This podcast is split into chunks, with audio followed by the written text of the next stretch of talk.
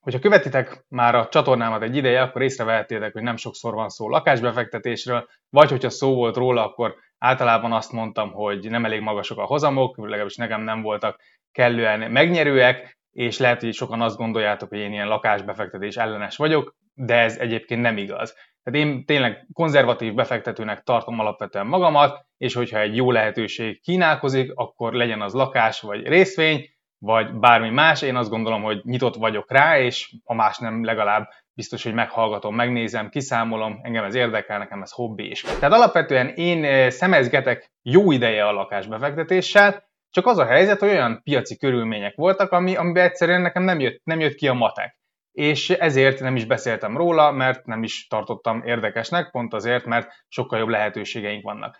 Na de mit is értek ez alatt, és egyáltalán, ha értsük meg azt, hogy miért mondom ezt, mert tudom, hogy nagyon sokan szeretik, szeretnének lakásbefektetésbe belevágni, ad egyfajta ilyen pszichológiai biztonságot, hogy mégis téglában van a pénzem, ez kézzel fogható, nem úgy, mint mondjuk az értékpapírok, és ezt teljes mértékben megértem, és valójában van a lakásbefektetésnek, lakásvásárlásnak egy ilyen előnye, és ezt, ezt tudjuk, és ez, ez oké. Okay. Viszont nagyon fontos mellé tenni a lakásvásárlás befektetés mellé, hogy rengeteg munka van vele. Tehát onnantól kezdve, hogy elkezded kinézni a lakást, elmész egy csomó helyre, megnézed, oké, okay, felméreted, hogy ne vegyél, nehogy mellé nyúlj, valami szakértőt bevonsz, annak díja van. Jó, az kiderül, hogy mégse veszed meg, akkor, akkor az kuka, akkor el, el, elkezdesz egy másik lakást megnézni, azt is megnézeted szakértővel, vagy ha te értesz hozzá, akkor, akkor a te szakértelmed megy úgymond ebbe bele. De a lényeg az az, hogy mire megveszed egy csomó költsége van, idő és pénz. Aztán utána ott az ügyvédi költség, illetéket kell fizetni, a, valamilyen felújítást kell rajta végezned, ez idő, pénz, rengeteg macera, tehát egyáltalán nem ugyanaz, mint egy értékpapír esetén, hogy veszek egy, egy papírt, és akkor az nekem tényleg szinte teljesen passzívan fizeti mondjuk az osztalékokat. Tehát lássuk azt, hogy magának a vásárlásnak is van egy óriási macerája és költsége. Ezen felül van egy folyamatos költsége az ingatlannak, hiszen egy folyamatos idő és pénzköltsége, hiszen ha te bérbe akarod adni ezt az ingatlant, akkor neked a bérlővel folyamatos macerád lesz.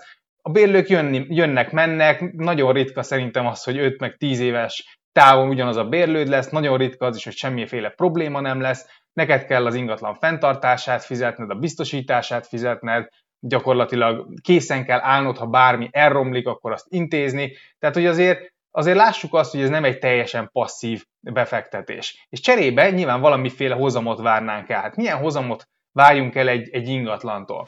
Csak teljesen példaként mutatok egy, egy ETF-et, ugye ez egy befektetési alap, amiben ingatlanos cégek vannak, ez egy REIT ETF, ez azt jelenti, hogy rengeteg cég, olyan cég van ebben a, az ETF-ben, amik ingatlanokat kezelnek, ingatlanokat tulajdonokat, tulajdonolnak és bérbe adnak, és ezáltal gyakorlatilag nagyon diversifikált portfóliót kaphatunk ingatlanokból. Ez azt jelenti, hogy több ezer ingatlanban lesz tulajdonrészünk, és ezeknek a bevételeiből részesülünk.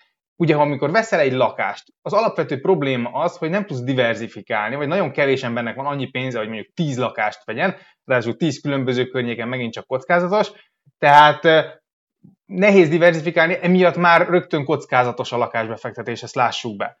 Oké, okay, tegyük, tekintsünk el ettől, de akkor is azt mondhatjuk, hogy az, hogy több helyről jön a pénz, ha az egyikkel történik és valami a maradék 999 megmarad, ez azért egy, egy előny. És itt nem csak, nem csak lakásokról van szó, mint ingatlan, hanem irodákról, hotelekről, kórházakról, különböző bevásárlóközpontokról, tehát nagyon sokféle ingatlan van ebben a portfólióban, és ez az ETF például, ez 4%-os osztalék hozamot fizet, ráadásul globálisan is diversifikált, tehát ez Amerika, Japán, Anglia, Ausztrália, Szingapúr, Németország, minden, a világ minden tájáról vannak benne ingatlanok, és 4%-os dollár osztalékot fizet. Hogyha megnézzük egyébként azt, hogy ezek az ingatlanos cégek és az ingatlanokat kezelő cégek, ezek a rejtek, hogyan hoztak a múltban, akkor ilyen 38 éves időtávon azt látjuk, hogy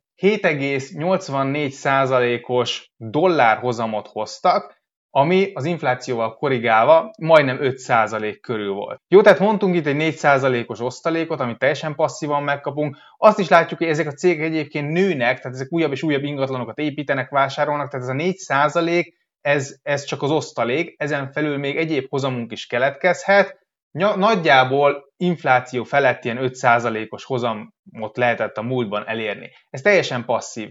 Na most mi itt várhatunk ezzel szemben a lakásoktól?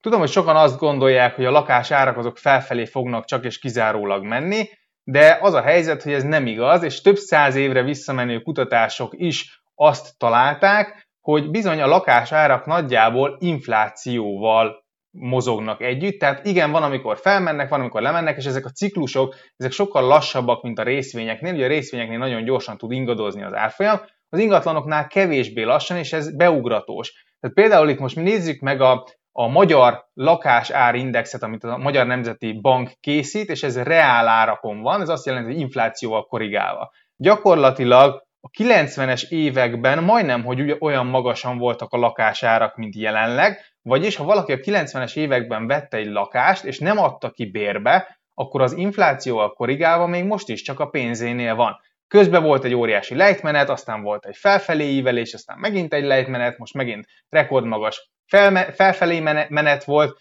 de összességében a lakás árak nem, nem haladták meg az inflációt. Tehát szerintem, és most nyilván te számolhatsz máshogy, de mondom, én konzervatívan szeretek számolni, én azt mondom, hogy a lakás árváltozással én nem, nem akarok számolni, az valószínűleg az inflációt fogja hozni. Tehát az infláció feletti hozamom, ami ugye teljesen passzívan láttuk, hogy a REIT ETF-et megvásárolva gyakorlatilag 4-5 százalék, az el kéne, hogy érje a bérleti hozamom nettóban adózás után ezt a 4-5 százalékot. Na akkor nézzük meg, hogy ez egyébként mit jelent, hogy, hogy mennyiért kellene kiadni Budapesten egy lakást, hogy ez meg bekövetkezzen. Ha feljöttek ide a szendreiádám.hu oldalra, és a kalkulátorok, az ingyenes eszközök alatt a kalkulátorokra kattintotok, akkor találni fogtuk itt egy ilyen ingatlan befektetés és bérbeadás kalkulátort. Tegyük fel, hogy megadjuk, hogy az ingatlan vételára az mondjuk mondjuk 42 millió forint, nézegettem már egyébként lakásokat, hogy nagyjából a helyes összeget adjak meg, azt mondjuk ügyvédi díj mondjuk ez ilyen 1,5% között szokott lenni, mondjuk fél százalék, vagyonszerzési illeték 4 százalék, tegyük fel az ingatlan ügynöknek van egy díja, a felújítás, festés, miután megvetted, szeret valamennyit rá akarsz költeni, nem tudom, a konyhát felújítani, kifesteni, és az alternatív befektetés nettó reálhozama mennyi, ugye ez, amit beszéltünk, hogy 4%-ot infláció felett viszonylag könnyű elérni, vagy ezt úgymond munkanélkül is el lehet érni, hát akkor hasonló kockázat mellett lehet elérni, sőt, még talán alacsonyabb kockázat mellett. Értékváltozás infláción felül én mondtam, hogy 0%-kal érdemes számolni.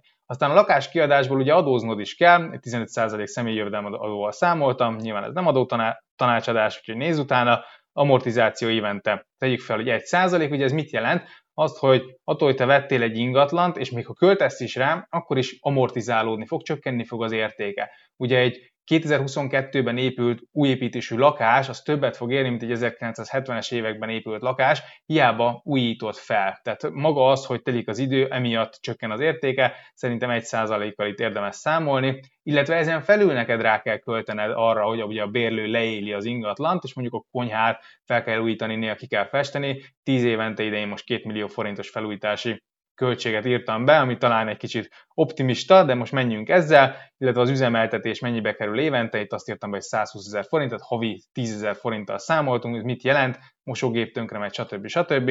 Illetve valamennyi üres járat is van, tehát valamennyit áll ugye az ingatlan, nem tudod mindig kiadni, ez nem biztos, hogy minden, hónap, minden évben egy hónap vagy két hónap, de lehet, hogy egyszer fél évig nem tudod kiadni. Gondolj bele, fél évig nem tudod kiadni, 250 ezer forintért adott ki mondjuk havonta, 6 250 ezer forint, másfél millió forintot buksz, gyakorlatilag mert nem tudtad kiadni, jó? Ha van ingatlan a dolog, de beírod, és akkor kijön az, hogy egyébként itt 282 ezer forintért kellene kiadni egy 42 millió forint értékű ingatlant, és hát, ha megnézzük még a legjobb kerületeket is Budapesten, ez jelenleg nem, nem reális, tehát nem, nem nagyon lehet legalábbis az ingatlan.com-ról vásárolt piaci áras ingatlanokból, ezt nem igazán lehet megoldani, vagy legalábbis én nekem nem nagyon sikerült ilyesmit találnom. Bár hozzáteszem, hogy például megnéztem, hogy melyik kerületekben a legmagasabbak most a, a hozamok, azt tudjuk így megnézni, hogy mondjuk a Budapesten néz, nézzük, de ezt meg lehet nézni egyébként országos szinten is, hogy melyik városban mennyi a bérleti hozam. Most egész, egész jók a hozamok olyan szempontból, hogy azért ezt a 5-6 százalék körüli bruttót el lehet érni, és én megnéztem, hogy a 15. kerületben például kifejezetten jók a hozamok budapesti viszonylatban, és én itt 15. kerületben kezdtem el keresni lakást ezért a 40 millió forint körüli összegért, és megnéztem azt, hogy egyébként mennyiért lehet ezeket kiadni. Korábban csináltam egyébként egy ingatlan befektetésekről szóló cikket, abban van egy nagyon jó Excel, amivel hozamot is tudsz számolni, illetve abban ki tudod gyűjteni a hasonló ingatlanokat, így meg tudod nézni a bérleti díjat, meg meg tudod nézni az átlagos négyzetméter árat is. Tehát egyébként a 15. kerületben megnézve már-már nagyon közel lehetünk ahhoz, hogy ilyen 220-230 ezer forintért kiadjunk egy lakást, bár azért az árak nem 40 millió, inkább 45, és még arra jön rá ugye a különböző költségek, tehát hogy ez annyira nem jön ki. Különböző ingatlan befektetési könyveken, könyvekben, portálokon lehet egy olyan szabályt olvasni, hogy akkor érdemes belevágni egy ingatlan befektetésbe, hogyha a bérleti díj, az a vásárlás, egy havi bérleti díj a vásárlási összegnek az egy százaléka. Tehát ha 40 milliós ingatlant ki tudnánk adni havi 400 ezerért, az lenne a jó ügylet. Na hát sok sikert ehhez a mai ingatlan piacon, tehát még nagyon nem tartunk ott egyébként. Olyan szempontból jobban állunk, mint, mint egy éve, hogy legalább a reál árak, tehát az inflációval korrigált árak csökken, csökkenő trendben vannak, vagy éppen csökkentek. Most nyilván ezt nehéz megmondani, hogy most csökkenni fognak-e vagy sem, de összességében már azt mondhatjuk, hogy ha most vásárol valaki lakást, akkor reál értelemben legalább nem a csúcson fog venni. És egyáltalán lehetséges az, hogy akkor a hozamaink legyenek, hogy ez az egy százalékos szabály kijöjjön. Itt azt látjuk, hogy bizony voltak olyan kerületek, például a 8. kerület 2015-ben, ami 10,5 százalékos bérleti hozammal futott, és nem annyira kiugró ez az érték, van, látunk más 9 százalék körüli értékeket is. Tehát igen, Magyarországon is volt nem olyan régen olyan piaci helyzet, amikor is 10% körüli bérleti hozamot lehetett elérni. Nyilván ekkor a kamatok is jóval magasabban voltak. Hogy visszajön ez az időszak, ezt nyilván nem tudni, ez, ez spekuláció lenne, azt gondolom, hogy be kell lőni azt a hozamszintet, ami számodra megfelelő. Mint minden befektetésnél én azt gondolom, hogy itt is érdemes türelmesnek lenni, azért nincsenek ilyen óriási bérleti díjhozamok, és ha megnézzük az alternatív befektetéseket, akkor igazából jobban járunk máshol mondhatni. Persze ugye néztük ezt az ábrát, hogy 6,4%-os bruttó hozam elérhető, és ez tök jó, de azért azt lássuk, hogy ebből egyébként a nettó hozam az ez a 4% vagy, vagy inkább az alatt, inkább ilyen 3% nettó, ami viszonylag könnyen elérhető, úgy általánosságba véve, az meg hát nem, nem akkora, mint amit viszonylag ennél sokkal kevesebb munkával és, és időráfordítással el tudunk egyébként érni máshol.